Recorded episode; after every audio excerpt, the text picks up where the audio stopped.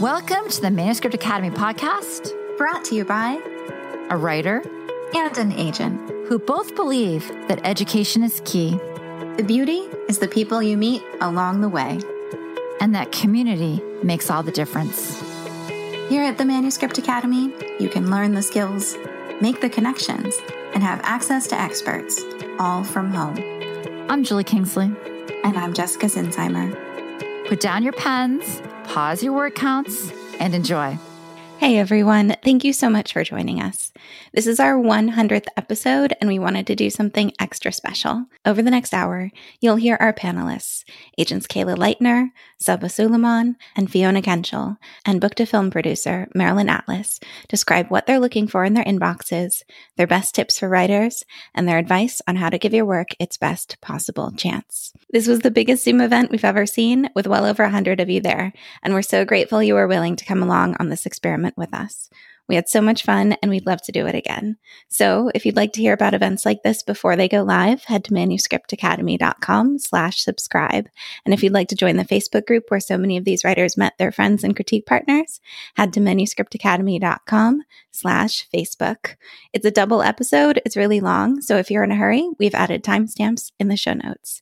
Thank you for joining us and for bringing us along with you on your walks, commutes, and even mountain biking trips. We wouldn't be here without you, and we appreciate you.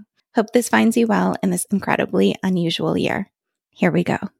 Hey everyone, thank you so much for being here. Before we get started, we'd like to introduce ourselves. I'm Jessica Sinsheimer, literary agent with Context Literary Agency and the co founder of MSWL and its sister company, the Manuscript Academy.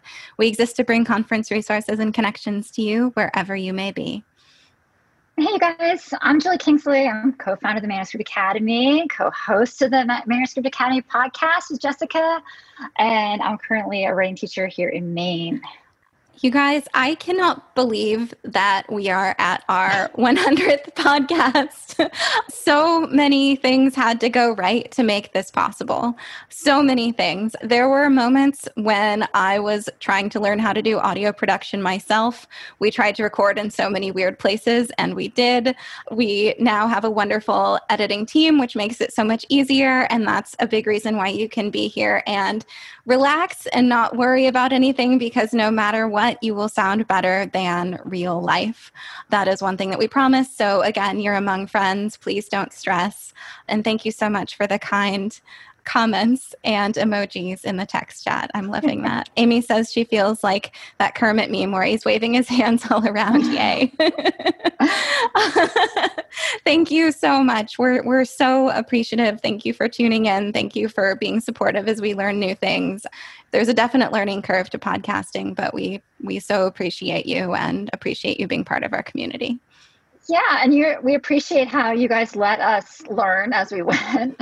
and I used to like I still get nervous. I like just all your, your faces on me makes makes me nervous, but we have we've come a long way since we started in the, in the, closet. I would always podcast in the closet, and the dogs would bark, and the people would be knocking at the door, and those pronunciations so hard. but you guys, yeah, our tech got better, it got easier, and now it's just fun for us. And that's exactly what we, we want you to feel that publishing can be fun. Yeah. uh, that they're real humans working as hard as they can in this really interesting beast that is publishing. And we've gotten to chat with so many interesting, amazing people. And it always pleases me when the conversation goes in a completely unexpected direction. Um, I think that's one of the things we love so much about this is that we get to talk to really warm, thoughtful, eloquent, interesting people who are funny too about things that we never expected. So we're we're so grateful that we get to do this. And I grew up in a small town and I always think about what I would want if I wasn't lucky enough to be able to leave. And so I think it's the conversations that I enjoy most about living in New York. And I'm just happy that you get to listen in on them. So we're in this very special spot. We appreciate you. Thank you. And we're so happy you can join us for our 100th episode. Yeah, and thank you for trusting us with this idea and with your nominations. They were such a pleasure to read, and it was so wonderful to hear just the glowing, glowing reviews that your fellow writers wrote about all of you. They were amazing. That was actually my favorite part, the wonderful things you wrote about each other. so I'm really looking forward to not only reading those, but hearing those nominations tonight. We're inspired a little bit by AGT, you know, America's Got Talent, because this is a great way to see the amazing talent in our community. Um, a little bit like the Babysitters Club, where it's all your experts in one place, and a little bit like Queer Eye, just because we love the idea of a publishing dream team to help every aspect of your work. So, uh, without further ado, we'd like to introduce you to our panel. Our first panelist is Kayla Lightner. Kayla, would you say a few words about yourself? Sure. Um, first off, thanks for having me. I'm so Yay, Kayla. here and so so impressed with you guys that you know you guys say you're nervous, but overall, it's amazing that you put this together and you're doing great so far. So you don't. Oh. um, but hi, everybody. Um, my name is uh, Kayla Lightner. I am a assistant and junior agent at Ayesha Pande Literary, a boutique agency based out of Harlem that represents clients like Ibram X. Kendi, Danielle Evans, uh, Lisa Ko, Tiffany Jewell. I'm sure I'm forgetting people, but those are some of our clients. I myself, as I mentioned, am an assistant, so that means I support our seven, eight. I should know how many people we have, but 7 mm-hmm. agents, eight including myself, while also building my own list in terms of what I'm interested in. I have very wide broad tastes that don't make sense together.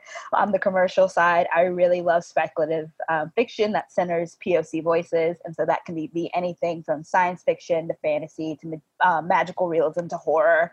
I love a, a, a non traditional pantheon. So while Greek gods are great, I would love to see something different. Also, love horror that integrates history and shows that social institutions can be far more terrifying than fictional monsters.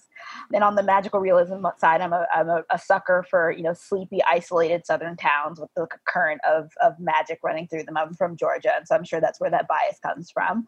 And then on the literary side, um, I really love a good, compelling family saga. Uh, so, Sin of the Mother, Daughter, Father, Dog, just all family members having secrets and not acting right, um, I will read it. And then I also love any type of um, satire, whether it's in the form of a novel or short story collection that pokes fun at the American dream. I'm a fan of it all. And then finally, on the nonfiction side, I am a big fan of narrative nonfiction and essay collections, especially anything that deals with Black girlhood, coming of age, and how coming of age extends past childhood and really until your early adulthood. Because I'm in my early 20s and I still don't really know what's going on. And also anything that, you know, balances between teaching me something new, but also really great storytelling. So that could be about an isolated community that I know nothing about, you know, a job, a weird job that I know nothing about. Um, and then finally, anything that centers um, Black women and mental health. And so I would love, love, love to find a book that talks about Black women and depression. So yeah, I think I'm sure I'm forgetting stuff, um, but thanks for having me. I'm really excited to do this. Thank you so much, Kayla. And people are even saying in the text chat that they have friends that they're going to send your way because you sound like a great fit. So oh, thank you. Next up, we have Fiona Kenshole. Fiona, will you say a few words about yourself? Yeah, hi everybody. Thank you for asking me. I guess as the um, British expat here, I get to be the Tan France of the group. I, I, I, would love to be the Jonathan Van Ness, but no, I am the Tan France. With I think everyone wants to be the Jonathan Van Ness, right? anyway, I am first, I'm an immigrant. I moved here from Oxford in the UK in the Cotswolds to Portland, Oregon, and I love it here. I love the Pacific Northwest. And I think things like that I'm looking for uh, picture books by author illustrators and graphic novels. I love YA that just makes you feel good. Happy rom coms, books about sisters, things with un- sad endings are not really my bag. I do love unreliable narrators, that sense of believing in someone and then suddenly finding the that, that actually they're not telling the truth all along. I love those. Middle grade stories about the kind of thing that middle graders have to tackle uh, deal with which is you know finding your place in the world figuring out your friend group dealing with your family. And uh, yeah that's kind of that's kind of across the board really. Um, i just love a good story and real children in magical worlds which just totally floats my boat. I was a narnia girl. So anyway those the, those are kind of things I'm looking for forward to chatting to everybody. And I just got to say, I love seeing all the familiar faces. There are a whole bunch of people I recognize. So hi, everybody. And then our next agent is Saba Sulaiman. Thank you so much for being here. I know you've been so busy this year, and it means a lot that you made time. So thank you. Oh, it's absolutely my pleasure. Thank you for inviting me. This was such a fantastic idea, and it's so glad to be here and just see all of you writers support each other. I am Saba. For all of you who don't know me, I am an agent at Talcott Notch Literary, which is also a boutique agency. We are in Milford, Connecticut, although a lot of us live all around because remote work is great. And I personally am just like Fiona. Hi, Fiona. I'm hi, hi, we're Twitter friends. It's so nice to meet you in person. I moved to the US from Pakistan, Karachi, Pakistan, and I've been living here for a long time now. I can't even think about it, but and yeah, I uh, in terms of what I'm looking for, I work uh, mostly in children's fiction and nonfiction, but I am looking to expand my list further in adult fiction and nonfiction. So with with Kidlit, definitely picture books through to YA, the whole gamut. With picture books, I'm open to all kinds of narratives. Essentially, I'm reading a lot of them with my own two children. So, um, like a lot of bedtime storytelling is also kind of market research time. So it makes me feel better about, you know, extending story time just a little longer. But I'm open to all kind of narratives. I'm drawn most to stories that are just really heartwarming, that do stuff with wordplay, whimsical stuff, text, textual stuff, more text based. I'm not a very visual person, so definitely that's not my kind of story. I, I feel like I have no imagination for, for, for wordless picture books and just limited word picture books and memorable characters for sure. I'm a character driven person in everything, picture books included. With middle grade, honestly, anything that's smart and accessible and written with flair and just that beautiful middle grade voice, you know, whether it's quirky or funny or dark or creepy or just you know plain sweet and heartwarming and you just want to give the protagonist a hug throughout the book like that kind of story. I just love middle grade. I'm mostly i'm most wide when it comes to middle grade when it comes to genres within middle grade. So that's the one i'm really really excited about always. Um, with young adults generally speaking, I'm mostly interested in contemporary realistic stories. Again, anything with heart, a really strong protagonist, really memorable voice, lots of humor, personality. I love humor. I almost can't read a book that doesn't have even just a little bit of humor in it because I need that. And then with adults, I do pretty much mostly upmarket and literary. I'm open to commercial fictions, best uh, mostly in the women's fiction space and in romance, but nothing more genre within commercial. Again, sort of in terms of what I'm looking for, cat um, genre wise and topic wise, I I think I'm mostly looking for again super character driven narratives that are about sort of how people think in high stake conditions and stories that explore complicated relationships and morally gray situations. I love that stuff, even in my kidlit. So that's just really my jam. I enjoy stories that involve, explore, or meaningfully engage with feminism and gender and the way we think about gender. The increasing pervasiveness of technology in society. So, you know, how we're dependent on technology, how we need it, how it needs us sometimes, social media, all that stuff the quest for individual power and control and how that affects people's personal relationships. Like i'm really into relationship inter interrelationship control and that that the dynamics that sort of operate in a relationship as it gets more and more sort of complicated um, communication popular culture generational divides in communication. I'm talking a lot jess. I can stop. No um, i love all of this because i think it's so i mean it's one thing to read the genre someone is interested in but it's another thing to hear someone say it and hear their tone of voice and hear their enthusiasm. And i i am i'm loving your enthusiasm and this is just a great way to show that agents are people too. And of course, I have to specifically mention immigration and migration because I'm an immigrant and I think a lot about how people reinvent themselves and renegotiate their identities after being displaced from familiar environments. So it's not even just about being an, an, an international immigrant, it's about just leaving and coming, returning. What is home? Why did you leave? Was it a choice? Did you have to? And how does that filter into how you how your identity changes with regard to you know patriotism or even just feeling like you belong somewhere in a community or at a place so yeah those are my big ones Thank you, Saba. And again, like it's it's been um, it's been quite a year, everyone. So we especially appreciate that you're all here with us right now. Okay, and last but certainly not least, Marilyn Atlas. Why don't you introduce yourself? Well, I'm delighted to be here. I am not an agent. I'm a manager. I represent actors, writers, and directors. The writers that I represent um, write for television or features, and many of them have had books published um, thankfully, through me, a client uh, that was published at Sourcebooks dedicated one of his first books to me for years, begging him. I just felt he had an interesting voice and he should write. He wrote uh, two children's books, um, middle school, uh, that had first been written as a feature. When I wear my producer hat as well as as a manager for over 20 years now, I've been committed to diversity so all the projects that I develop as a producer are based on IP and usually a strong female protagonist and also diverse characters. A couple of years ago, I tried to figure out what was it in my gut instincts that let me get excited about a certain writer. And this was way before my industry was as open as it is now uh, in terms of Asian writers, African American, Latinx, and I realized it was writers that had created really indelible characters, very memorable. And with two associates, we wrote a book called Dating Your Character, and it's 536 pages for writers not to necessarily go with their gut instincts, but to, to go deeper and to, to try to create characters that we haven't seen before or that is not as cliched.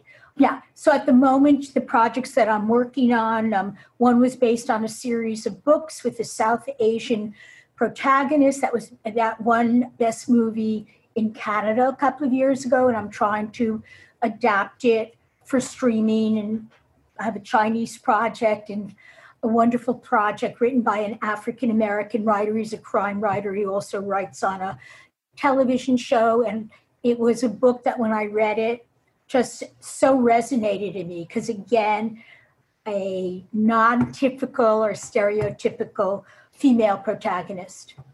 And that's it. And Fantastic. again, thank you, Julie, and thank you, Jessica. Well, we're so happy be to see you. We've emailed with you for so long. It's nice to see you, to see your face and hear your voice. And I think a lot of people dream about having a book to film project. So I'm sure Well- everyone will be excited to see your your feedback here. We have one more very special guest to introduce, the newest member of the Manuscript Academy team, and that's Mm. Valentina Woodson. Valentina, will you say a few words about yourself? Welcome. Hi, everybody. I'm Valentina. I am ridiculously excited. Yay. uh, Jessica and Julie both took, you know, they they both went on a limb for me, and I'm just excited to be here. Um, I've been writing since, oh my God, just before I could remember. My book bag was filled with books more than uh, actual school books, but you know, library books and things as such. So, at this point, I'm just excited to be part of the team and and uh, see what I can do to help them two out because they carry a lot of weight by themselves. I'm just excited to be here and be able to help as much as I possibly can. And we will all be answering emails. So if you see Valentina's name, she's real. She's not a robot. We are all very committed to very human responses at the Manuscript Academy, and we we love Valentina and can't wait to grow with her. So, yay! Okay, uh, Julie, should we talk a little bit about how tonight's going to work? So, you guys, this is how it worked. So, we actually compiled a huge spreadsheet of all the different nominations and we put them to our faculty for our dream team and they picked their top choices. So, the top choices for tonight were all handpicked by faculty. So, once again, it kind of mirrored the slush pile in an interesting way. And I'm so excited for us to start talking about this work. Yeah. What should we say, Jessica? Well, the way it's going to work is we're going to announce, yes, in the moment. I know some of you were stressed out about that, but we really wanted to see your faces and capture that joy, hopefully, um, both visually and, you know, in a way that we can share on the podcast. And so we're going to announce the pairs of nominator okay. nominees and call you up to the stage, which in this case, because we're in Zoom, means unmuting yourself. um, and then we will ask the nominator to say nice things about the nominee and ask the nominee to read their query and first pages. So hopefully, all of the nominees out there have your query and first pages ready. And then the uh, faculty member who chose the nominator nominee will say some words, and then the entire panel will weigh in on each one. And our goal is to make it so that these four lucky writers have a breadth of feedback and support. And yeah, our only rule is you need to be really, really nice to each other in the text chat. And we know our panel will be nice, but the writers in the text chat, this is a supportive, safe place. So that is that's pretty much it. All right. Uh, shall we announce the first pair, Julie? I think we should. Okay. All right. So these are Kayla Light. This is Kayla Lightner's pick. It's Mary Brustowitz and Anne Hudak. So if Mary and Anne could unmute themselves, and Anne, if you could come say a few words about Mary. Thank you so much. This is fantastic. And I would love to say a few words about Mary. I was thrilled to nominate her. And her query is based on her book, Madrid Haunts. And I just loved the title so much. And it's a memoir, and she's said herself that she's got short chapters that read like going out for tapas. And mm. that just won my heart. Um, but the stories that she has in it, the the things that she's been through, it's just, I can't wait to read it. It's going to be such a great book. And she lives with her Spanish husband and two children. And she's been working so hard on this, and I just really wanted to see her get this chance. And she's also so incredibly generous and supportive of others. She's been a great partner through this process. And she, I don't know how, finds the time, but she also currently works helping families find support and services for their children with differing abilities. And I just think that I think the world of her already without having met her. So I'm happy to introduce her. Yay. So, yes, we also asked how the process has been going so far because we want to be able to give feedback she says, I've gotten two requests for the entire manuscript a wow, impressive, but I didn't fall in love one, and a this just isn't right for me, but it will be for someone else. The worst was a drunken, I hope, Chris- Christmas Eve response no thanks. No capitalization on the N, no period after thanks. That was just ugly. I switched my first and second chapters after a working session with an agent and have not queried since. The original first chapter feels a bit like overworked dough, and I feel this new chapter does not have a hook, especially the first page. Okay, so yeah, whenever you're ready. All right. Madrid Haunts is a memoir of approximately 70,000 words with short chapters that read like going out for tapas. My memoir starts in Madrid, Spain in the 1980s, when La Movida Madrileña, the reopening of Spain after Franco's dictatorship, is in full swing. Through this memoir of joyous places with universal themes of loss and recovery, I move from being a new adult, brash yet insecure, to as much as an adult as I ever will be. I present the hope and insight that I gain in a relatable and fast paced way that is appealing during this time of uncertainty and upheaval. It is an opportunity to take an international jaunt and learn while staying in one's socially responsible armchair. I've published an essay about dancing with the Prince of Spain and a short story about Shirley Jackson, which is set to be published in the Rochester Spoken Word collection. I am a frequent reader at the Rochester Spoken Word events and Stories Rock. I write about growing up in a large family and my two frequent domestic disasters in my blog, Keep Mary Out of the Kitchen. I studied Romance language and English literature in college and worked in the film industry and wrote research for Jorgovet and investment funds in Spain. I live with my Spanish husband and our two children, and currently work helping families find supports and services for their children with differing abilities. Ring. Madrid is a generous city. She shares her energy and only asks that you stop every once in a while to admire how the sun, when shining through her air, makes even the most common thing noticeable. As I turn the last corner around the black steel cage that encloses the elevator on my way down the marble stairs of my apartment building, I notice dusky sunlight shining on peach colored paper in my mailbox. I feel about in the pocket of my denim jacket, find the key to the box, and examine the paper full of custom stamps and running purple ink. My mom has sent me a package too large to be delivered to my flat. I have to go to the Chamartin train station, find the aduana, the customs office, and they'll give me the package. It's an easy enough route at first, the blue line straight to Chamartin, then up the collection of escalators to the surface where the blast of taxi and bus exhaust mix with the different types of cigarette smoke and cologne, intoxicating. The rush, the crowds, and the smell fill me as the last step of the escalator folds down under the floor and I step out into the light and glass of the ground level of the train station. The man in front of me drops the still smoking end of his cigarette. I dodge it and watch it skip bright white over the gleaming brown red floor as I scan the vast area until I find the booth with a lowercase i for información. The blue uniformed woman at the information booth takes the dusky paper and looks at me. Hija, you have to go to the far end of the, sta- the station. Go down the last escalators. There's a path, you will see it, that runs along the tracks. Follow it until you get to the building that says Aduana. Did you get that? Yes, thank you. And as it happens so often in Spain, we smile genuine smiles at each other. Yeah. So, Kayla, do you want to talk a little bit about how you chose this page and what you'd like to suggest? Yeah, sure. And so, um, very similar to what Anne mentioned about the hook of the query immediately standing out to me when I read it. You know, that was very much what I experienced. I, I think that's a beautiful line. And even overall, like your Mary, your your writing is so image inducing. Even when you were talking, as I read through your submission materials and you were talking about your frustrations and what wasn't working well you did a very good job of using like you know illustrative imagery even then. I'm trying to find it now. Of course i scrolled past it.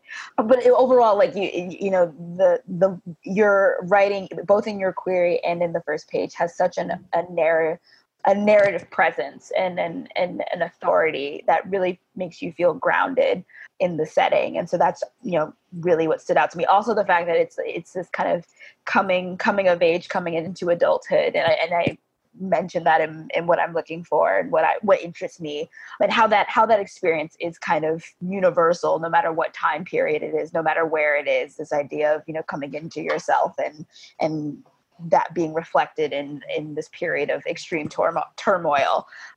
And so in terms of i guess i think it, it would be most helpful to to address like the questions that you brought up in terms of feeling that the first rewrite of this had felt like overworked dough but then the second one you're worried that there isn't enough of a hook or we don't understand enough of the character's intention or the subject's intention um, in the first page. And I, fellow pan- panelists feel free to weigh on this afterwards too. But i'm wondering if you don't need to necessarily stress yourself with having an extreme hook in the first page especially since you're grounding us in this new environment. And so you know you're taking us from your apartment to the you know the post office to pick up this package um, from your mother. And i'm i'm you know kind of learning and seeing this environment unfold as you're describing it. So I'm not really stressed about like, okay, well, what does this character want? Like, what? Like, I'm not, I'm not there yet. I do think, of course, you're right that that is something that we need to begin to understand, even in the first ten pages. But I absolutely wouldn't stress yourself, you know, about having that in the first page that's impossible um, especially when you're you're creating this this rich setting around us. Also in terms of understanding you as a subject i'm curious if perhaps uh, a perspective a, a, the teeniest perspective shift um, can give you what you're looking for. And so you want you want us to understand a little bit more about you as a subject and like what you want and you know that this is the first time where you are carving out an identity for yourself. And so i'm curious if instead of taking taking us along with you to the post office where you pick up this package, which I also love because it's, I have absolutely experienced. I've like my mom sending me a care package of some sort, and I have to go pick it up because it's so large because she's so worried about me and that I can't fend for myself, which is you know another conversation for another day. But perhaps starting us off there of like, okay, you have this oversized, clunky package that you're taking back with you to your apartment. Your mom sent it to you. So we begin to understand that you are off on your own. You are uh, in this new phase of adulthood that we all experience where you kind of have that you know that that tenuous link to, to your life before and growing up with your parents but you're also trying to carve out a space for yourself so that's a suggestion of course you can take it with a grain of salt but otherwise um, I, I i would I was really what really stood out to me is the fact that also in the in the face of this dictatorship, how life like goes on, but also like kind of doesn't. Um, so I, am sure that's also going to be a really compelling part of of the memoir as well. Um, and of course, again, you can't really cram all of that. There's only so much you can fit in the first page. Um, so no need to stress yourself just yet in terms of the setting in itself is rich enough that I am along for the ride, at least for you know the first chapter. So yeah, that's fine. Yeah. Definitely. And can we just talk for a second about the rejection on Christmas Eve? Because why? I'm so sorry. I'm so sorry. I have no, I have mm, agents are people too, and that that can be great. Sometimes that but that can also be they can be jerks. yeah. It was brutal. I bet. I'm really sorry, Mary. That shouldn't have happened. And, you know, I feel bad if I reject someone on a normal weekend, but on Christmas Eve, that's just that's just rough. So, really sorry that happened. I figured she was having a rougher night than I was. Yes, that agent definitely lost out. That's what everyone in the text chat is saying. So, does the rest of our panel have have thoughts? Does anyone want to jump in?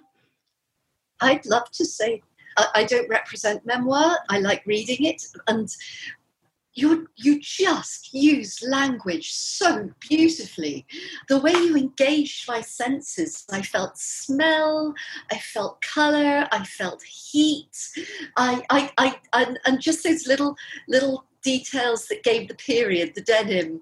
Um, I, I, I, was there in Madrid in, in, in, the, in, in this period, so it is very familiar. And, and just that gorgeous opening line. I mean, really, you, you, the first thing I just thought was, oh, this is a safe pair of hands. I can relax into this prose, knowing that I'm along for the ride. Uh, it, it, it, was just, it was lovely. And even the way you described your rejection, and by the way, totally dodged a bullet there. You don't want to be read by someone like that. Ah, no.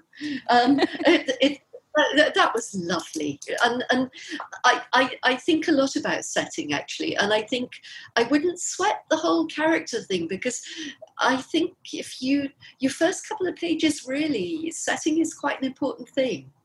And i've been doing some analysis recently of how much space is spent on setting in books i admire um, in the first few pages. And it's surprising quite how often quite you know about a good third i'd say so, yeah, lovely. I did have a few thoughts that I will mention while we are waiting for for anyone else who wants to chime in. I loved that it was short chapters that read like going out for tapas. I think that was a great line.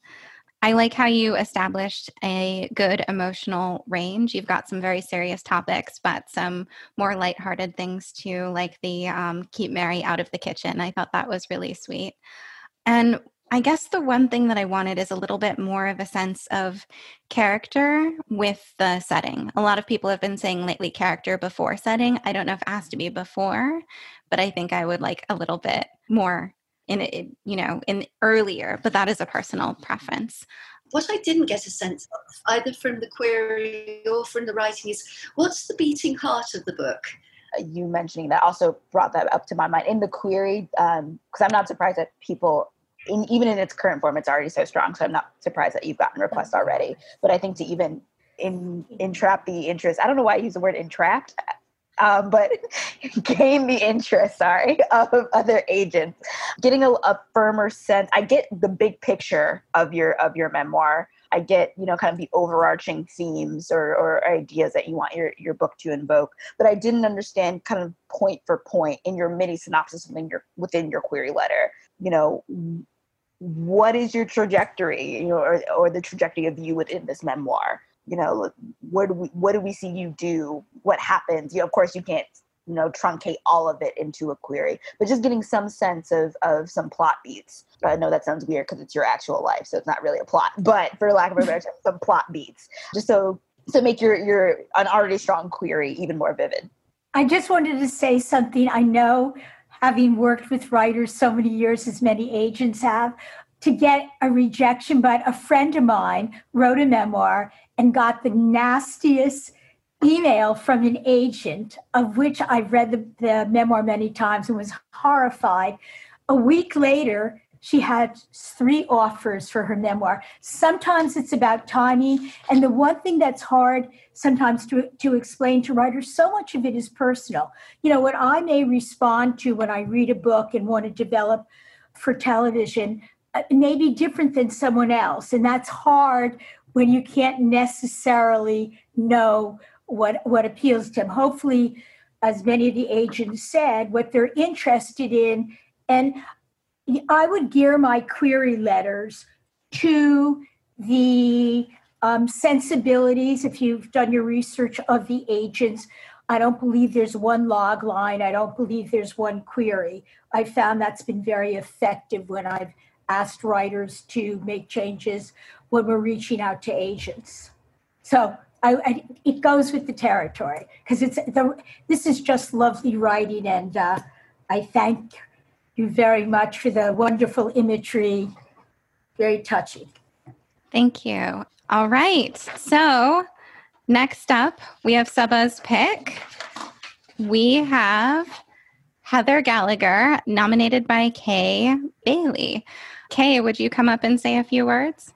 I know I saw both of you. Hi. Yes, Kay. Hi. Hey. it's great to be here. Thanks, Jessica. I was really excited when Heather asked me to nominate her. Heather and I met about six years ago at the home of a mutual writing friend, and straight away we hit it off. We shared the same interest in writing for children. And so since then, we've been meeting for coffee and we just talk non-stop about writing the industry everything about it and we you know we share our goals dreams everything together with our writing look heather's passion for children is just never stops. She's completely passionate about writing. She never gives up, even when things are not going so great. And I've always found that incredible. And her story, Tilly and the Terrible Troll, is an example of her wonderful humour and heart and ability to write a really fresh story, something really unique. And so, look, I'm just really delighted to be here. And I think that with the guidance from the right agent or editor, Heather's stories could really just shine, be out there in the world for children. I would love to see that. Okay, thank you so much. That was lovely. And Heather, are you ready? I'm ready. I think you're the one in the library that everyone was commenting on earlier. We all want your room. oh, really? or yes, it's great. It's actually my husband's man cave, but I'll take it. oh, okay. Thank you, Kay, for those beautiful words. Shall I start reading my query? Yes, please. please. Okay. Dear agent, Tilly and the Terrible Troll, 330 words, is a picture book aimed at children aged four to seven, which personifies a little girl's inner critic. Tilly is desperate for her terrible troll to go away, but it follows her everywhere to school, to ballet, and even into bed. A nightlight and a hundred teddies? What oh, a baby! Her attempts to get rid of the troll fail until she learns how to live with it. With themes of anxiety, perfectionism, and self criticism, the story complements titles such as New York Times bestseller, What Do You Do with a Problem? Compendium Publishing 2016 by Kobi Yamada, and The Most Magnificent Thing, Kids Can Press 2014 by Ashley Spires. However, unlike picture books dealing with problems or depression, this story specifically targets negative self talk. I'm a published Australian author seeking representation in the international market. My most recent picture book, Scaredy Cat 2018, was published in Australia and the UK by New Frontier Publishing. I am a member of SCBWI, Julie Hedlund's 12 by 12 Picture Book Challenge, and my local Victorian Writers Association. As a neurodiverse author, Tilly and the Terrible Troll is partly inspired by my own mental health journey. I have vast experience talking about my mental health experiences from promoting my picture book Happy Pants 2014 Based on my experience of postnatal depression, the book was a recommended title in the Australian Family Therapist Awards for Children's Literature. Thanks for considering my work. Yours sincerely, Heather Gallagher. Thank you, Heather. Okay, whenever you're ready. Okay. Tilly and the Terrible Troll. Tilly had a terrible troll. She didn't like it, but it followed her everywhere. To school. You really are hopeless at math. and ballet. Such a klutz. Even into bed. A nightlight and a hundred teddies? What a baby. Tilly tried to please her troll. She finished her math worksheet before anyone else. I bet you've made a mistake. She practiced her ballet at home. What's the point? And she even put away some of her teddies. Still need the nightlight though, don't you? The troll gave Tilly tummy aches and headaches and sleepless nights. Leave me alone, shouted Tilly. Thank you so much. Okay, so we asked how your process has been going so far, and you said you've only submitted to one agent so far and received a standard form rejection. I had interest from a mental health publisher, but they ultimately passed, saying it wasn't distinct enough for their list. You said you'd like to know whether identifying yourself as a neurodiverse author helps your query and would be curious about the panel's thoughts on this. And other than that, are the query and first page enticing enough? So, Saba, why don't you tell us a little bit about um, why you chose this work and the suggestions you have? Okay. Um, well, first of all, uh, thank you for sharing your work with us. I have to say, I was swayed partly by Kay's incredibly warm nomination. I thought, wow, you know, I think to have a friend like that who has that much faith in you would go out of the way to write this lovely letter. I mean, I loved it. And I said, well, you know, this must be worth reading. And so then I quickly found Heather's manuscript and then I read it and I was, I love, I, I, I love the idea behind it. There's so much I love behind it, but let me just, let me go back a bit and sort of go step by step to give you a bit of a more coherent critique. So I do want to mention, and I'm not sure if it, if it's useful, Jessica, you can tell me if it's not, but I had a couple of thoughts on the query. Yeah. Or would you rather I talk more about the manuscript? Oh, no, everything. We want to help the whole writer here. Okay, great. So the query works really well. For me, I think you use so the comp titles you used are very specific, are books that have a tone that are not very similar to your manuscript, right?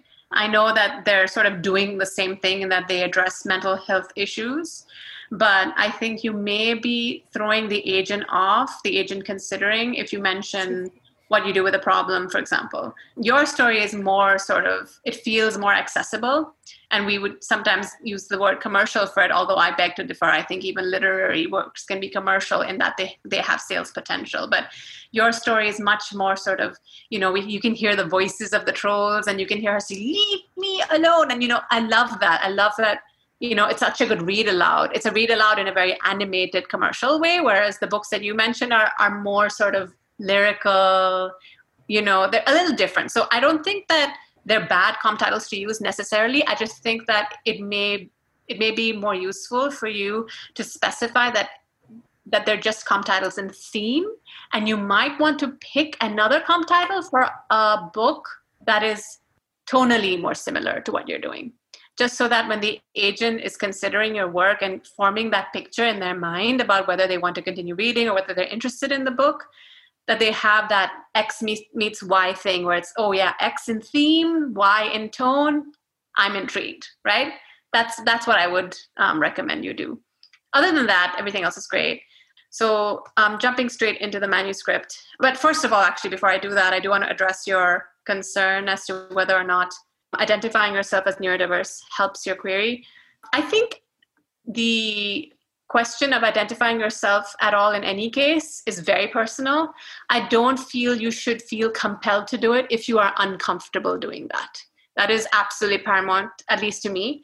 Um, I certainly do not think, or at least I hope, that you mentioning that you're neurodiverse will harm you. It shouldn't, and I don't think it would even, because I know I'm personally interested, very interested in looking at manuscripts from neurodiverse people, people from all kinds of marginalized communities. And I know that I forgot to mention this in my whole preamble because I always assume that's a normal thing, and I feel like people mention it, and I and then I think, well, if I didn't mention it, maybe people think I'm not interested. But I am absolutely interested in narratives that are both written by and about people who are not necessarily fitting in the mold of what's traditionally considered everybody else in their environment. And I mean, and I, I, say it like that because I know it's different to be marginalized in one area versus in another in the world. And I know you're in Australia, right? So you're in Australia, right?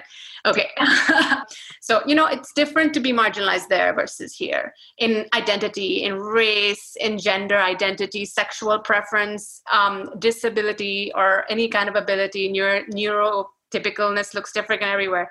So I'm actually very interested in knowing that because I want to support more people who are writing from the margins. And it would make me happier to know that I would be doing that.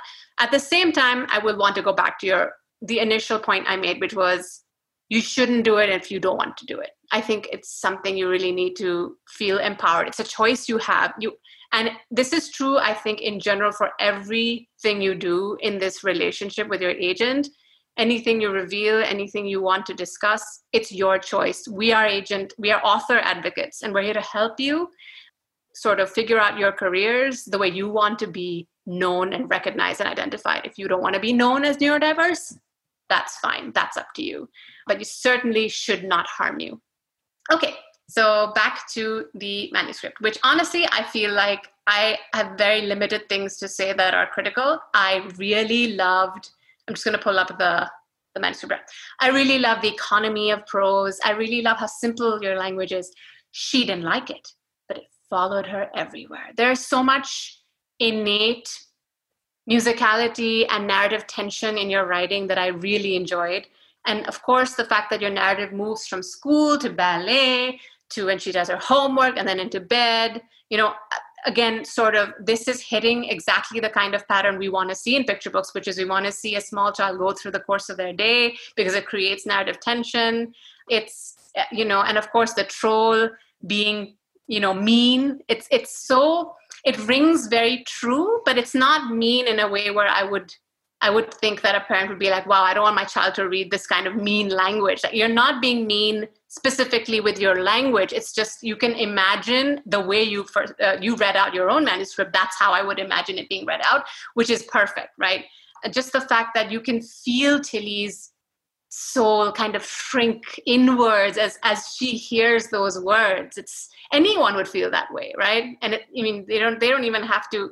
And and the thing is that I know you're you're speaking about this from a personal space, and there are certainly children who feel this more than other children.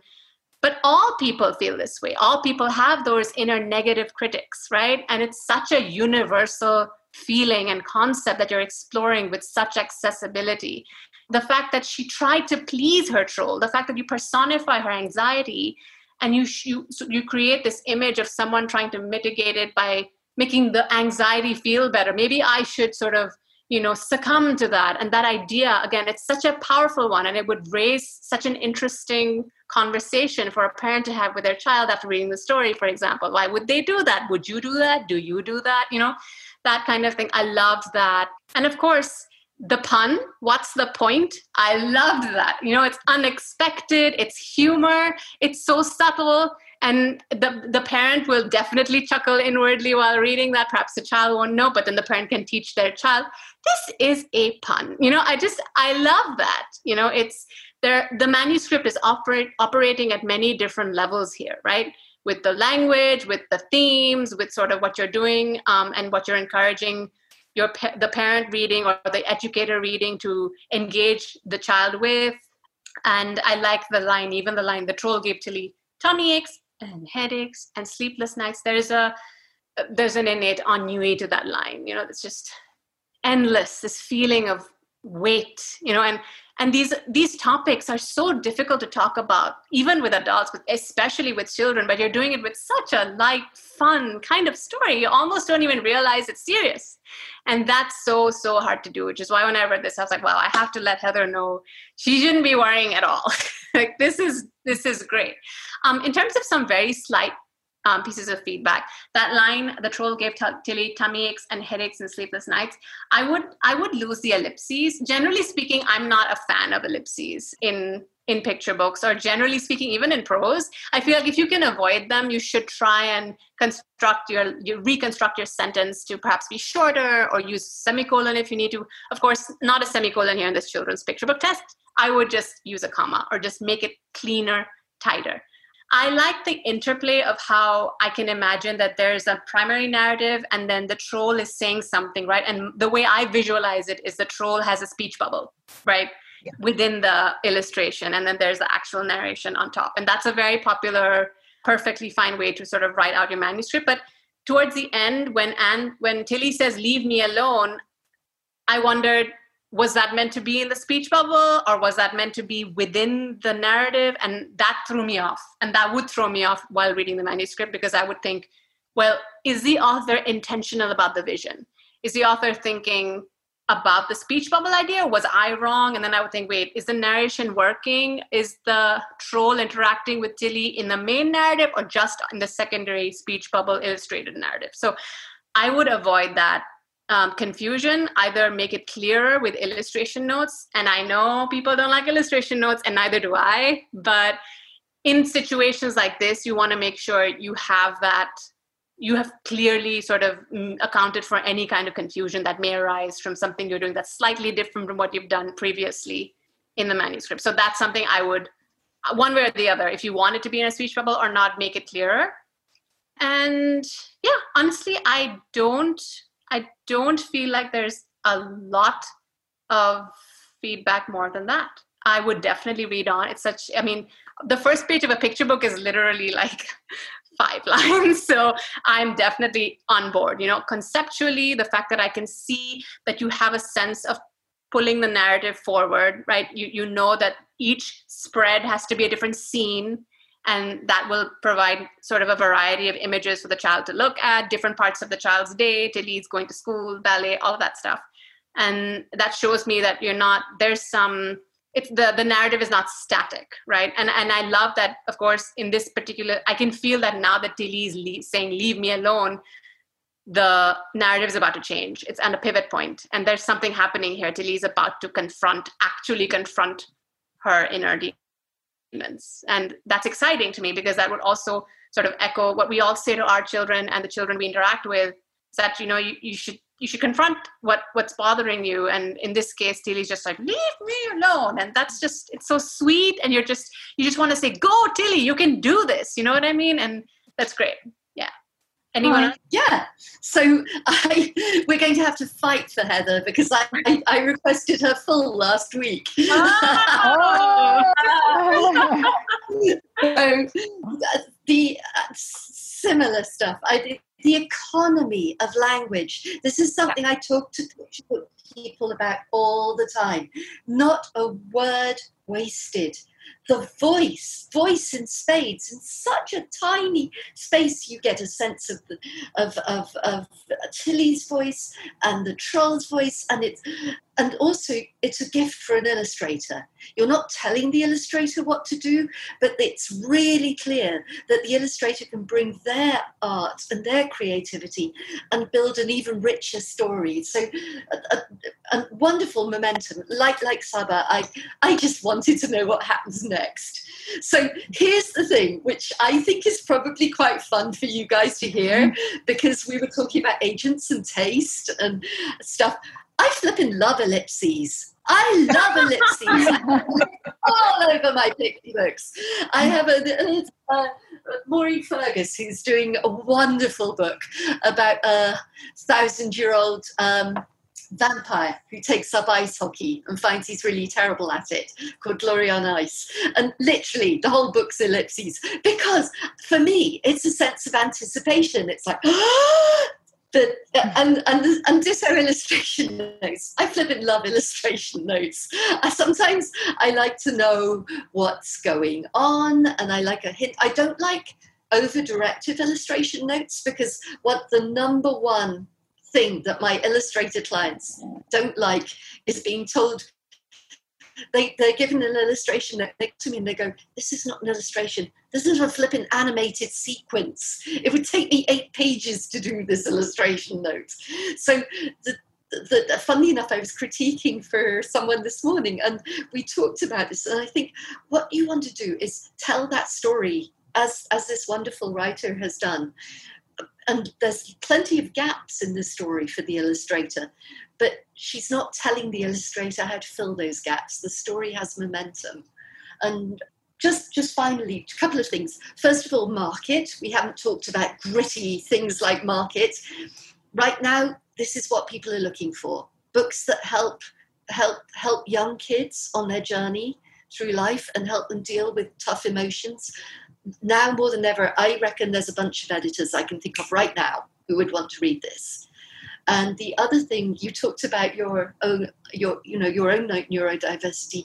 To me that adds so much because you know what you're talking about.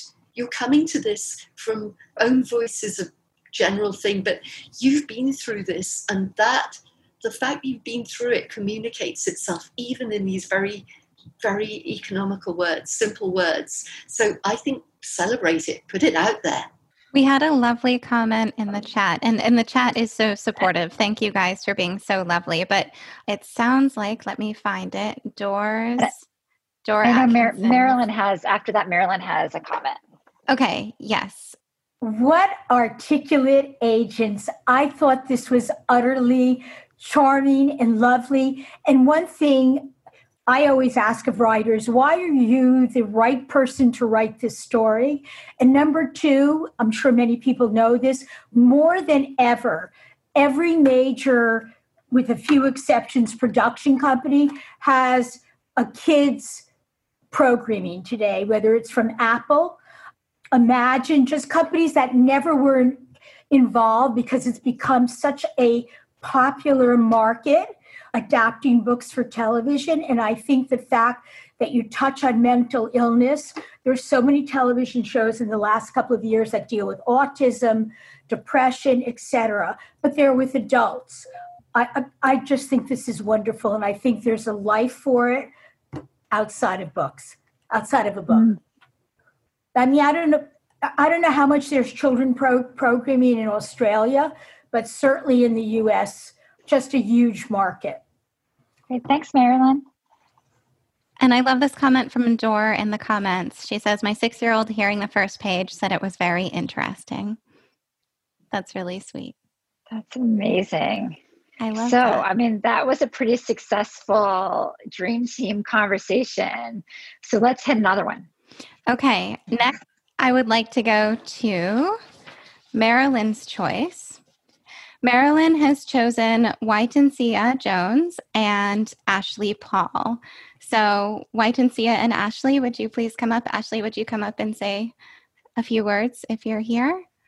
Yeah, so I had put out a call for authors in the, the Facebook group to read the first 10 pages of my novel. And she was someone who reached out to me and offered her help and I was she's actually I think the first person to, and I was very thankful. She provided some great feedback to me, but with her story, I was just instant. I just could not scroll fast enough. Being in, engaged with Bianca, her main character, um, the life and just every the way that she told the world, yet centered Bianca in her own story. I was really amazed by it and provided her some feedback with that. So I really just wanted an opportunity to thank her for the work, the um, support that she gave to me um, with this nomination and also propel her to um, get this book published because I think her main character and her story is worth time in this world. Right. That's lovely. And and I'm so happy you met in the Facebook group. Yeah, we will send the link to everybody if you are not yet a member of the Facebook group. Okay. Wyntoncia, are you ready? Dear agent, I am seeking representation for my women's fiction novel. I am excited to send you Broken Wings Still Fly, 68,000 words. I watched your podcast on Blank where you discuss your most recent sale. You mentioned your love for emotional books that explore friendships, relationships, and loss. My novel contains those themes. The moment I read your wish list on the publisher's market, I knew you would be an excellent fit because you love character driven stories with big topics and hopeful endings. A surprise proposal on Bianca's college graduation night seems like a fairy tale until she finds out her fiance, Deshawn's catfishing and overtime working are spent elsewhere. Desperate to keep the woman he loves, Deshawn agrees to premarital counseling with Bianca. Taunted by her own insecurities, Bianca unearths his porn addiction and ex boyfriend. Now she's torn between the happily ever after she thought she was living and confronting the truth. If Bianca goes with her heart, she'll choose the man who picks her flowers and buys her favorite candy bar just to see her Kool Aid smile. If Bianca goes with her mind, she'll expose his lies and face the shame in their small town with their wedding party. With the fallout of her best friend, Bianca has no one else to turn to. Bianca begins an uneasy walk of faith to decide on marrying the man she loves or leaving him for good. Broken Wings Still Fly is based on a true story. This own voices novel will appeal to fans of A Beautiful, Terrible Thing and This Is Me Letting You Go. What readers will love most about this book is Bianca's candor as she faces strife, forgiveness, and healing. My vision for this novel consists of creating a mentoring group to uplift women who suffers from broken marriages, relationships, and friendships. I am an ELA educator in a public school setting. I have a BA in creative writing and a master's in secondary education education English. I spend most of my time outside of teaching, exploring natures at parks, painting canvas, cooking, and watching Hallmark Christmas movies year round. Woo! All right, so the first chapter Bianca Brown, the man says on the microphone. The camera displays me on a big projector screen alongside my name spelled completely correct for the first time ever. I present all teeth with cheer and walk across the stage to receive the degree I've put my heart and soul in for years. Howls, screams, and air horns and Go Bianca surrounds the Donovan Center gym. I'm elated, but I can't stop my legs from trembling. Everything happens so quick on stage. I shake hands with the grinning faculty. You'd think they've just hit the lotto and I'm the winning ticket. I take tons of pictures too. The last photo I take isn't enough to relax my jaws. My face is still on say cheese mode as I walk back to my seat.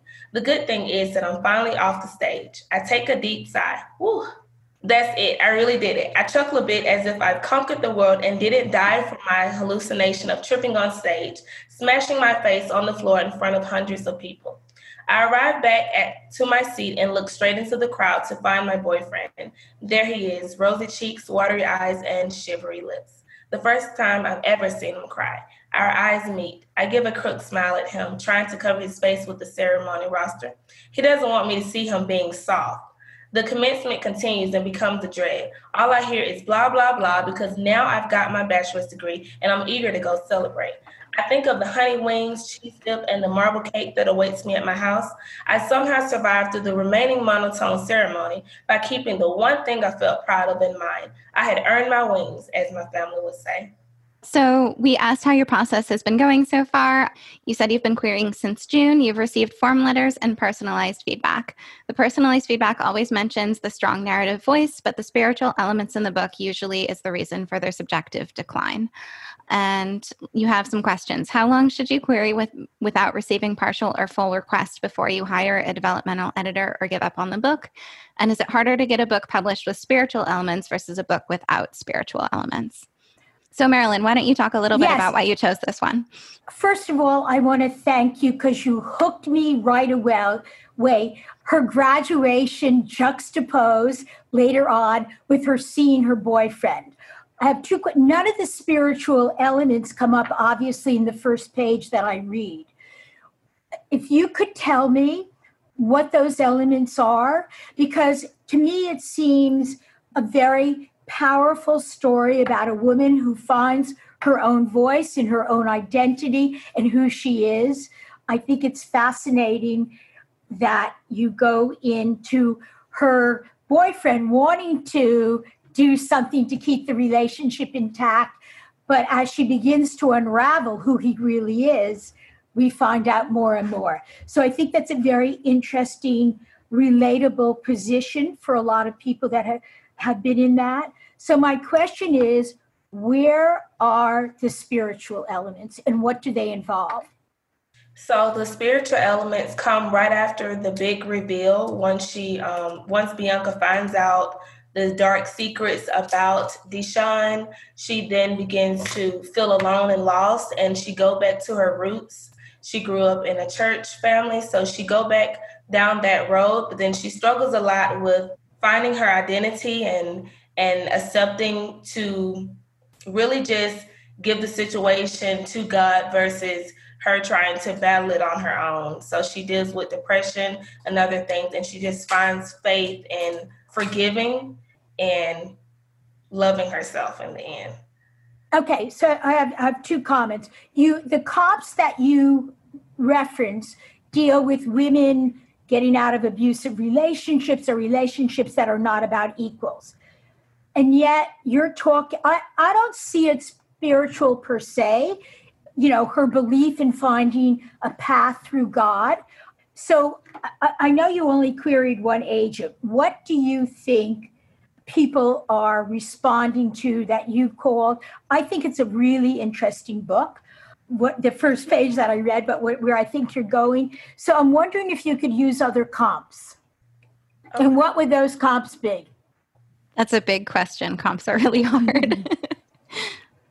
I have a suggestion. Um, it sounds like your works fit in the same vein as Victoria Christopher Murray. Uh, she does a lot of like books about family dynamics and especially women coming into their own that also usually have like a spiritual aspect. Yeah up to it in some way. Um, and so pulling her up on goodreads and looking at a, some of her her books i feel like they fit really well with yours. And i think also you may want to pitch this a little differently. Exactly what you said if, yes it's about a young woman after graduation finding out who she is and stop identifying in terms of her boyfriend. And you may even want to use the word, this is a big word that we use a lot secrets that are revealed, and how those secrets impact her as a woman that's uh, forging her own identity. And I think your suggestion is very good. Question. And I also don't think querying one agent.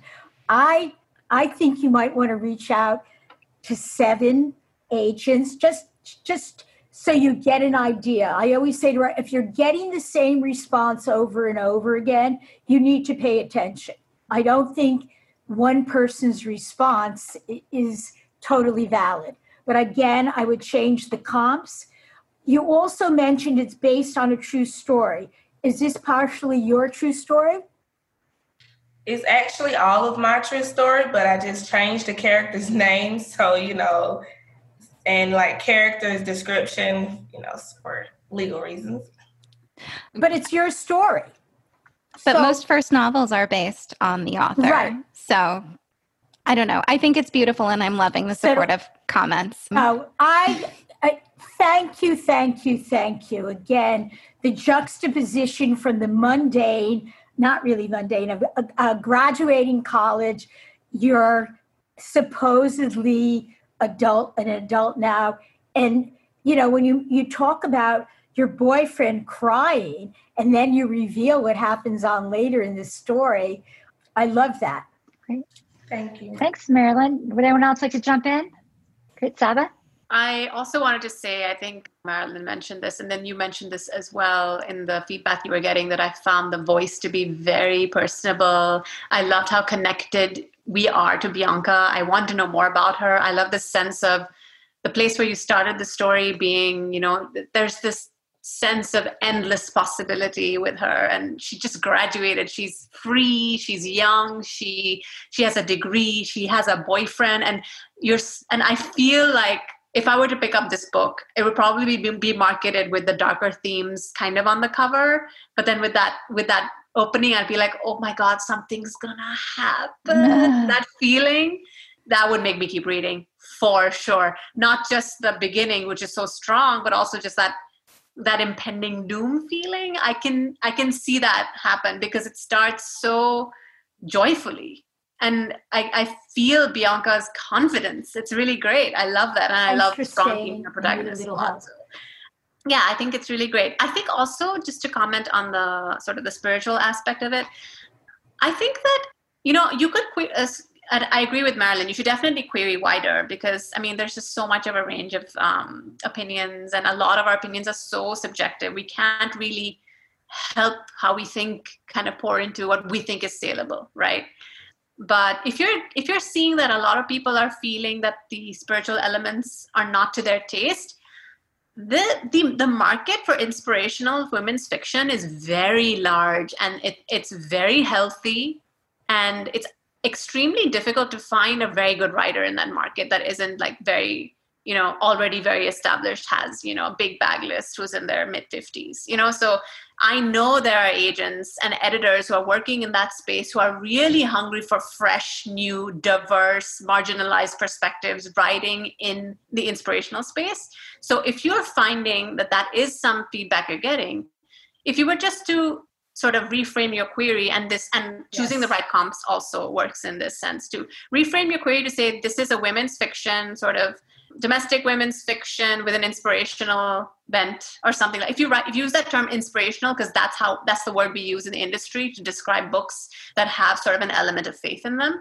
You'll automatically the agents who request your work will want to see that. They will want to see kind of the that element. And a lot of readers are definitely interested in reading those stories. So um, I would never tell an author, "Oh, this has religious stuff," and no, that's not Ever. good because I feel like again, that's just limiting. And there are all kinds of people who read all kinds of stories and find comfort in all avenues. And you could definitely think about repositioning your manuscript and your query if you feel that is sort of feedback you're getting more consistently. So there's definitely another option if you keep getting that feedback. It's not it's not feedback that should make you abandon your, your manuscript. It's feedback that should make you rethink how you position it.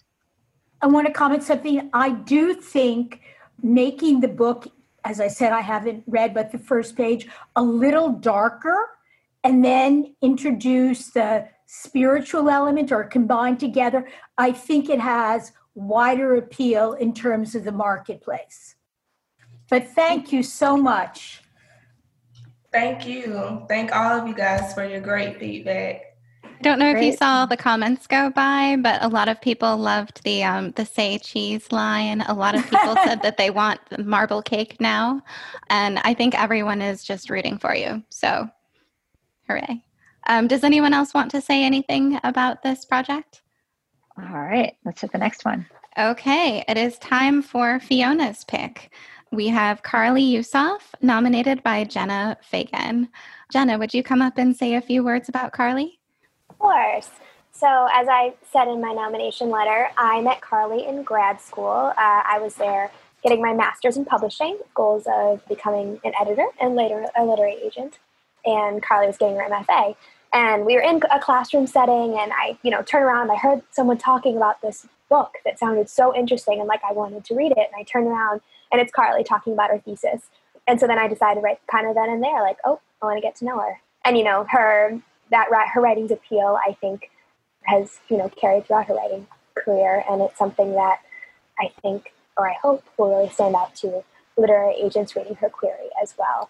In this query in particular, I just loved her details and the description and how it really places the reader right in that setting so, for example, when she's talking about an office setting, the object she describes in that office gives you such a clear picture of who inhabits that office, like what kind of person they are, and what kind of family this is in the story.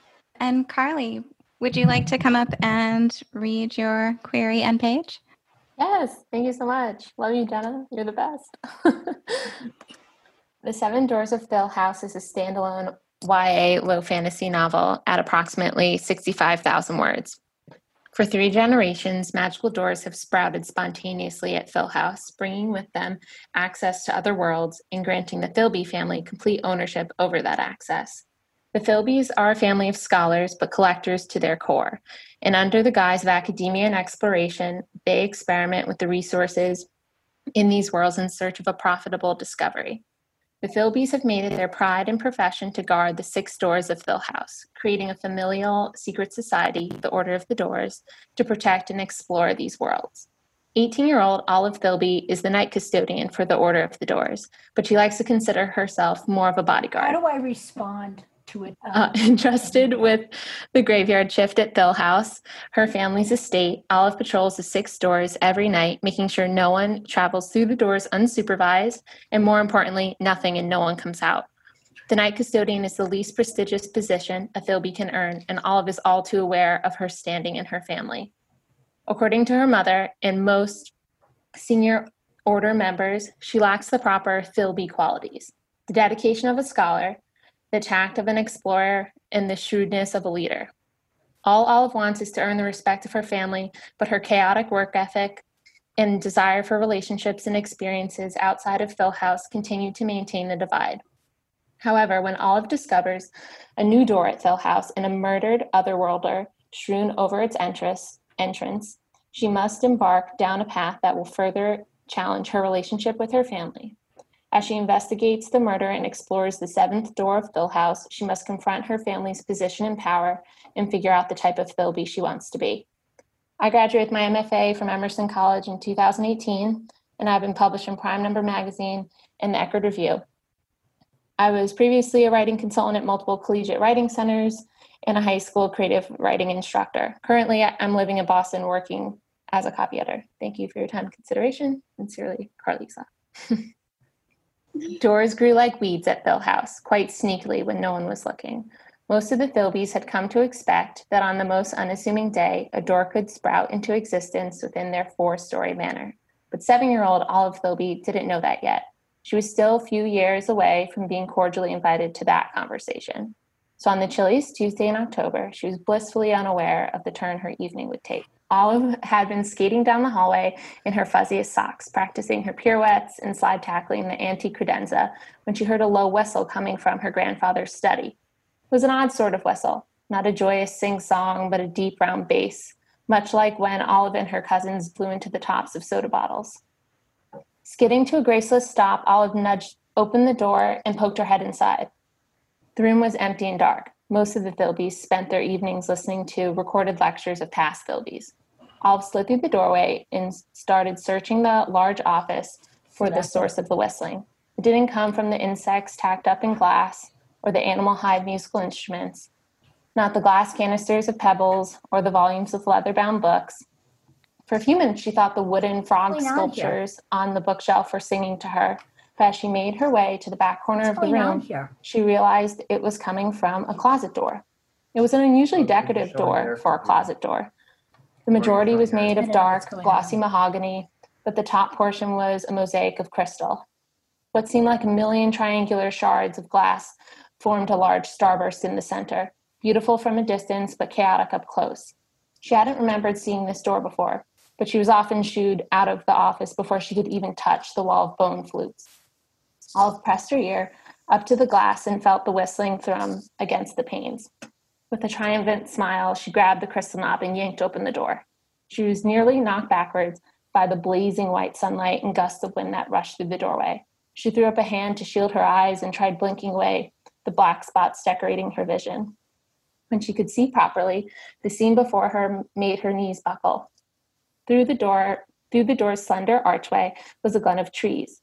They arched toward the cloudless sky, twisting in grand curves. Their boughs were filled with lush greens and delicate pale flowers. As the wind raked through the leaves, the sunlight glinted to the beat of the whistle music, for it truly felt like music now. What was a mellow thrum tuned into a beautiful orchestra, each leaf, flower, and blade of grass filling her ears with a stirring, bewitching harmony as they swayed in the wind. Before Olive knew what she was doing. Yay. Thank you. And, and especially when there were a few little distractions going on, I, I Sorry. really, really appreciate you hanging in there. I'm just going to take a moment and go, this is so good. And, you know, there were three that I really, really liked. And I was like, "Ugh." but this one just, it, it just called to me. And I, I shared it with my assistant. And, and, and both of us were like, are we sure, are you sure this isn't published already? It's just so confident and and and that first line i mean i think everybody was with me. I was looking at the chat going yeah great first line for three generations and, and, and in your query three generations of magical doors have sprouted spontaneously at Thill House the spontaneity. Isn't that what everyone wants? This is better than a wardrobe. This is spontaneous door jumping. It's wonderful. And then and granting the Philby family complete ownership over the access to other worlds. So it's something private that she owns. So perfect setup. Then we learn a bit about the Philbys. They're scholars and collectors. You've got that kind of steampunky Victoriana thing going on, which you pick up and run with with the mahogany and, and so on. So, so we know where the world we're in and profitable discovery. This is what they do. Um, a, a, familial secret society. So you've got it all disrupted. And who's going to disrupt it? This this chaotic girl with her chaotic work ethic. And I I actually have a bit of a passion I should have mentioned earlier. I read this wonderful book this uh, during the pandemic called The Other Bennet Girl, and it's it's the story of Mary Bennet from Pride and Prejudice, told from her point of view. And I I I'm sort of totally into this at the moment. The the, the girl who doesn't fit in because everybody else is fitting in with the family, and you've got the expectations that you're trying, but you just don't have you just don't fit. And isn't that every teenager's experience and i just this one really spoke to me that she she she lacks the she lacks the dedication of a scholar. She lacks the tact of the explorer. I love tactless, tactless girls. That is me. And um, what was the other one? And the shrewdness of a leader. But yet she wants to. She wants their respect. So we've got this wonderful setup already I love the fact that she's already upgraded herself. She's basically a custodian at night, but she's upgraded herself to bodyguard. A little bit of a little bit of spice there, a little bit of sass. And this is we're only two pages in uh, two paragraphs into your query. I haven't even started on the rest of the, the manuscript. And then, blow me, you throw in a murder. I was like, whoa, I did not see that coming. This is a murder mystery. Whoa. And what I love is that, you know, it's doors. It's girls who don't fit in. It's a girl being taken for granted. And you know, and, the, and there's little bits of humour in there as well. So, so yeah, you you totally won me over. So, and then you've got this wonderful, pristine bio, and I'm like, oh, safe pair of hands, knows what she's doing. Lovely prose style. I mean, I could just lose myself in your language. The, the, the sensuality, the colour, the music. So, so then we do something unexpected, and you, you take us back to seven year old Olive. And here's the really interesting thing again, talking about competence as a writer. As soon as you're writing about seven year old Olive, it feels middle grade. This is, I was totally in her point of view. She's got her fuzziest socks. There's her voice. These are my fuzziest socks.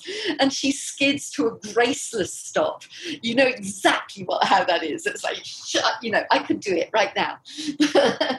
and we know what's going on. And, we, and, and you've got this lovely beginning that, that, that this, you know, all the other rest of the family expect doors to pop up, but this is her first time and we're sharing it with her. And wow, isn't that super exciting? I mean, literally chills, chills. And then you get a little bit of input into what the Philbys are like. The Philbys spend their evenings listening to recorded lectures of past Philbys what an interesting family that is, doesn't it? So again, economy, just like Heather. In just a few words, you've got this picture of what are they like? Well, they're pretty insular. They're not super interested in other ideas. They go to other worlds, but they're not super interested in those either.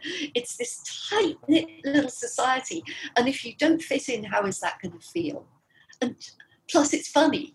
And you've done all of that in this tiny, tiny amount of time. And then we move on to the visuals, the animal hide musical instruments, the glass canisters of pebbles, the wooden frog sculptures. We're all there. And it's, you know, this is this is not this is not a modern house. This is a house that's been around for a while and it's dark and you get the sense of smell. And then and then she she she gets this door pops up and with a triumphant smile, I'm going to win this. She yanks the door, and whoa, it's another world.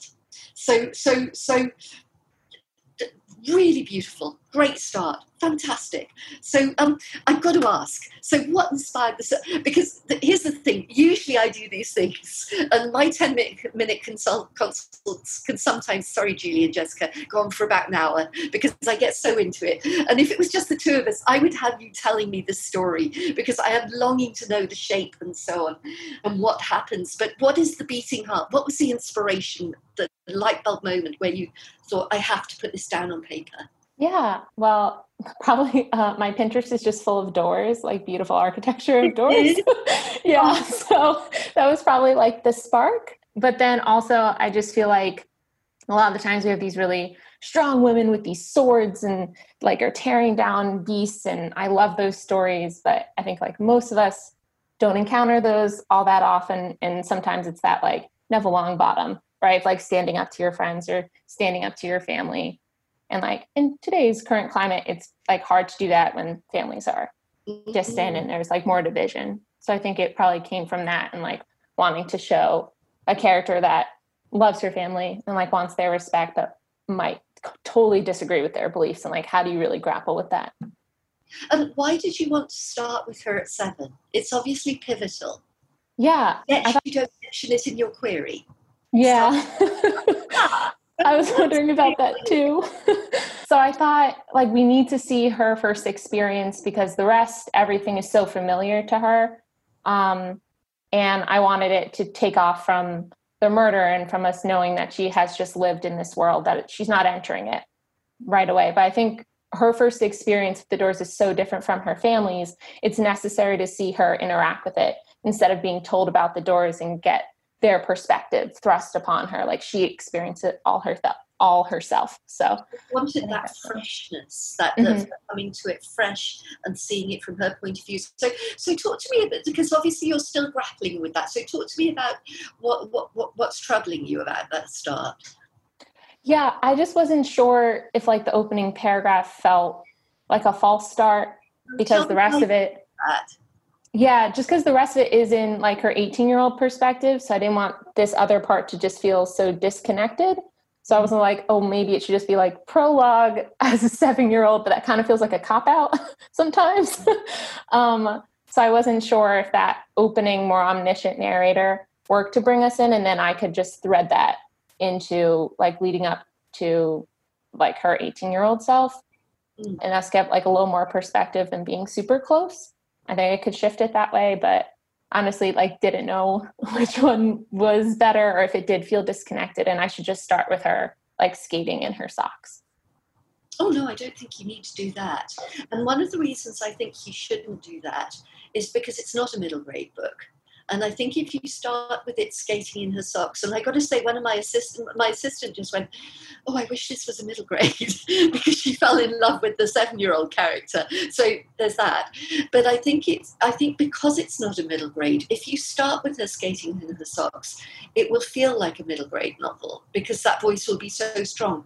Whereas what you've got that omniscient voice. Let me find it it, it, it, it gives you a little bit more distance. And I'm not quite sure how long you're, you're going to spend with seven year old Olive, but I wouldn't spend way longer than this because otherwise it will come like a jolt. It'll feel like the story's going this way and then suddenly going that way. And that's not what you want. But, but because you've got that distancing voice, the, the, the, the, uh, the, the omniscient narrator, I think it takes you in so that it's not going to feel like quite such a jolt when we move to um, and it depends how you do it. That transition is going to be super important. But you did mention thinking of it as a prologue and i personally i'm sure other agency will disagree with me but personally i don't really like prologues. Prologues are often a big red flag to me that the story is starting in the wrong place. I think they really work in movies and my background was a bit in movies and we've lost Marilyn but you know that that whole pre-title scene where you have James Bond skiing down the mountain down the land down and shoots a few baddies takes back a few people credits and then we cut to the main story. That works because that's hey guys settle down switch your phones off put on the popcorn. Um, oh my God. To, to, you know put down the popcorn. But with a book often it's a flag that you're not starting the story in the right place. And I think your heart is that you are starting the story in the right place, but you. I think a lot depends on where you go from here and how you manage that transition. And it's a little hard without seeing it, but at, at the moment, I feel it's super confident. And That's um, wow. I just, yeah, I don't know. I just the fact that you, I, the only thing to me that makes me wonder if you need it is the fact that the query stands absolutely perfectly without any seven-year-old child. And if it was super important, you'd probably have mentioned it because you're you have good instincts. I can tell. Yeah. Uh, so, so Fiona, can I, can I, Yes, this is what I feel, I Yes, feel sir. like's happening. I feel like you guys just fell into like the zone. Which is amazing to see. All of a sudden we're like, wow, they're just in the zone. Like there's no one else in the room. You guys are in the zone. and you're talking about minutia. Almost. Oh, I'm sorry. No, it's so interesting. It's so interesting. But this is when this is when like the energy between professional and writer kind of expands in such an interesting way. And and like this is kind of what you want when you work with someone else. You kind of want that feeling. Like Fiona was leaning in, Carly was leaning in. All of a sudden it was like you guys were it was like you were on like speed dating and then and then everyone was, was like ding ding ding and you guys are still down. I'm sorry. I just get so into a story. no, Everyone is saying that um, Carly needs to query Fiona so and then get on the phone. I'm just looking at the time for everyone, and I want if there's another expert that wants to chime in. Otherwise, we have just a couple of quick things. We want to be able to get other people some prizes and some oh, opportunities really quick. and some q&a also. You all have been so, So- patient. It's been many hours we know. So I know. thank you so much for being here. All of you look okay. I'm just scrolling through. Everyone seems to still be awake. This is great most of you are upright oh some of you are waving. Great. Thank you. Oh yay. It's this is so cool. I love being able to see everyone's expression as we do this. This is very neat. So before we move on quickly, did any of the other panel have anything to say about this one? I don't want to take too much of your time. I don't have anything that hasn't already been said much more eloquently, but I had pretty much the same response. This is really beautiful prose. There's a certain timelessness and classicness, I guess, to your tone that it's just beautiful. The detailing, the I love the she was still a few years away from being cordially invited to that conversation. You know, there's a little bit of you know wit in there there's an attitude in there it's so mm. slyly inserted there's so many layers to this narrative there's so many beautiful images you know the pirouettes and the credenza and you know again skidding to the graceless stop that that's just dynamite. I mean that image i agree fiona it was just like you can it looks like this should be a movie really. I thought it was really wonderful. I did want to also put in my two cents about the the prologue thing.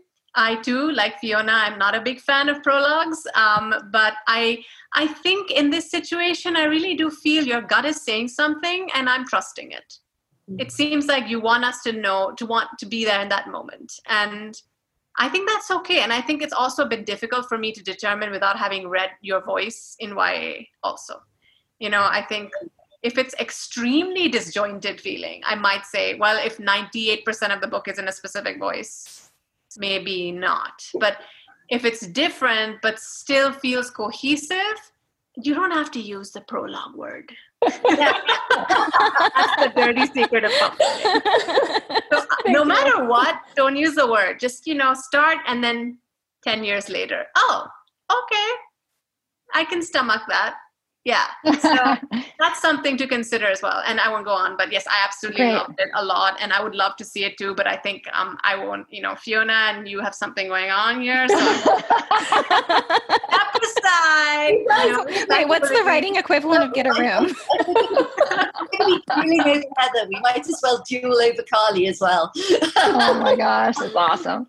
Thank you. Um, great. Did anyone else have anything? Are we good? Do you want to do prizes and then q&a or q&a and then Kayla, prizes did you have any? oh any kayla did you have Kayla? something No, you're fine. Um, really quick, I was just gonna say, um, in wrestling with the child voice and like how it, it relates to the adult voice. One book you might want to use as like a, a, I don't know, field guide or I don't know, model is um, Seanan McGuire's The Middle Game. where a lot of that book starts with the main the protagonist is children and then blinks to them as adults, and then it, there's a series of flashbacks. Also um, with the prologue i also am not a fan of prologues and agree with uh, saba's uh, recommendation. If you just don't call it a prologue it's like if a tree falls in the forest and no one's there to see it make a sound. Like if you call it a if you call it just chapter one is it really a prologue? So yeah that's all i have to say. Thank you. Awesome. So you guys i know that we we kind of had a clunker there. We when I accidentally showed what we were doing next. Sorry. I forgot I was screen it. sharing. Stop it. I mean, of all the things that could be on a Zoom accidentally, a, a spinner wheel is probably not the worst. okay. so we want to do a couple. I said we we know all of you that you came here and you were hoping to win, and like we wish we had like the ability to like do this for all of you, and like we're gonna try to like as always, build as much stuff as we can to help you all. We thought it would be really fun to put some people's names in a spinner and randomly chosen. So, like, nothing like putting you on the spot, you guys. I was right. such a teacher. So oh my have, gosh, I love this. We've so, exported your names. So right. we're going to get choose a name in random.org and then we're going to spin the wheel to see what prize you get. Oh, I thought we were gonna let is that, is that what we're doing? I, I think that's probably the easiest. Okay. I was going to see something different. Okay. Okay, so let me hit random.org and I put all your names in there from the emails. Mm-hmm. Okay, the first winner is Shelly. And is it safe to screen share now, Julie? yes. okay. All right, and I will screen share and spin the wheel. And Shelly gets mm. one month of membership. Yay, Shelly. Yay. Okay, I'm going to stop share because I know how to do this now. The next person who gets a prize is Anna. And I'm going to share again so you can see the wheel. So, Anna, you get lemon drops. Julie got some fantastic candy today that she was. yeah. I, it, it's not lemon drops. It's sunshine in a bag.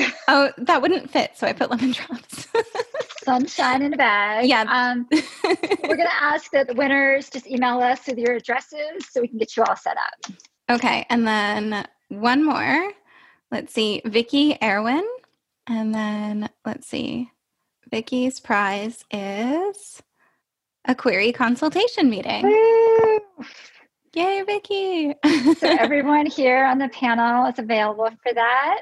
Um, once again, if you're a winner, email us, and I think we have a couple more to pull as well. I know we're going late, and so anyone have a question? Hi, Stephanie. Do you have a question? And a cat. Yeah. And a cat. That's Max. He's been hanging out with us Hi, this Max. whole time. He hasn't done anything embarrassing, so that was a, that was good. Question would be if you are putting your work out there, you're putting your query letter out there, you're submitting, how do you know if it's the query letter that sucks or if it's the first page that sucks if you're not getting any feedback from any agents that are reading it, if they're not saying anything in particular about it? Um, how many rejections and are they form or personal? I've gotten five and one had a personal and the other ones were all form. So you sent it to six people? Yeah. What did the personal one say? that was like a whole long story itself, but it came back because they had heard a reading that I had done from it. And they're like, oh, that was disappointing because I thought it'd be more like that. Oh. Oh. Huh. It's your query letter then, isn't it? You think? It, uh, it was the first I don't know if it was like the she didn't really say if it was the query letter or if it was the first page. There was no specifics. I didn't get an answer when I asked for. Well, I would also add that when you get form rejections, it's it's I can imagine as a writer, it's easy to automatically assume, oh God, it's either my query or my first page. That sucks. But also keep in mind there are whole other elements that are part of the equation that have nothing to do with you. And so it may be one component could be, oh, this is too similar to a client that I'm currently representing and about to go on sub with. And so I can't take on this other person. It could be, oh, I just don't have the bandwidth right now because I'm an agency assistant and I support seven other people and I want to tear my hair out. There's just so so it's I feel like it's almost like you're too early in the process. Like even though six seems like a lot, a lot of times querying upwards of 20 people is not uncommon. And so it's almost like you're still gathering, think of the querying process as gathering information, which it, which it absolutely seems like you are doing. And it seems like at this point you just don't have enough information yet to, to make a definitive, oh, my query sucks or my first page sucks. Okay. Great. Thanks. Let's hit another question. Okay. Yes. Raise your hand, please, if you if you can, and we will call on you. Is there a query letter format that you all use that you can direct us to? Um, there's a great book called Making the Perfect Pitch, and there's a website called Guide to Literary Agents that has a lot of queries that have worked. Um, those are the two I usually recommend. Do you guys have more? So the book was called Making the Pitch? Making the Perfect Pitch. Perfect Pitch. And then the second part is, and this was asked in the in the chat. Are you all open to queries from us who have been participating tonight?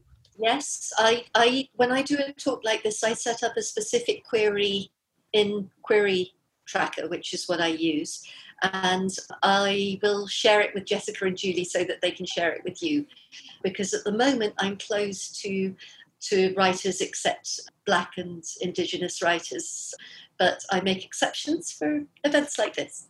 Thank you. Preeti. Yes, this was a question that was troubling me and, uh, uh, you know, me and uh, the person who nominated me. So I just wanted to ask, like, uh, can y'all talk about uh, protagonist ages? Like, does the age of the protagonist, um, like, how low can, would you consider it realistic for an uh, middle grade protagonist? What age can, how young can she be? I'm going to suggest that you take a look at the podcast that I did on children's books that surprise and delight, because a little bit earlier, because that actually goes into some detail about the difference between chapter books and middle grade. Because the reason there, there are there are structures around what what publishers want, and so as an agent, what we do is we're taking books to market. So we do try and fit the books that we're publishing into what the publishers, I mean, that we're representing into what those publishers are looking for. So eight to 10 is fine for middle grade. Um, different publishers have different chapter book lengths, and I did go into it in, in, in some detail actually. Okay, thank Great. you. Guys, I think I just knowing the time, I think it's time to close this out. Once again, such a grand experiment. We want to thank you so much. Yeah, and again, we will send you um, a goodie bag tomorrow. But if you want to go join the Facebook group, you can go to manuscriptacademy.com slash Facebook. If you need anything in the meantime, you can email us at academy at manuscriptwishlist.com. And seriously, it's been an amazing journey. Thank you so, so, so much for Thank coming you. along on all of the strange things we've come up with. It means a lot, especially this year. So we appreciate you. We can't wait to see what great things happen for you, and we hope you'll keep in touch. All right. Thanks, everyone. Thank you for having us. We are so glad that you joined us. And as always, we appreciate your feedback. Just head on over to the iTunes store and let us know what you think. It not only helps us make this podcast be the best it can be, but it also affects our ratings within the iTunes platform. We'd love to hear from you. If you're feeling brave and want to submit your page for our First Pages podcast, you can send it to academy at manuscriptwishlist.com with First Pages Podcast in the subject line. We'd also just love to hear from you. And if you'd like to learn more about the Manuscript Academy and everything we have to offer, just jump on over to manuscriptacademy.com.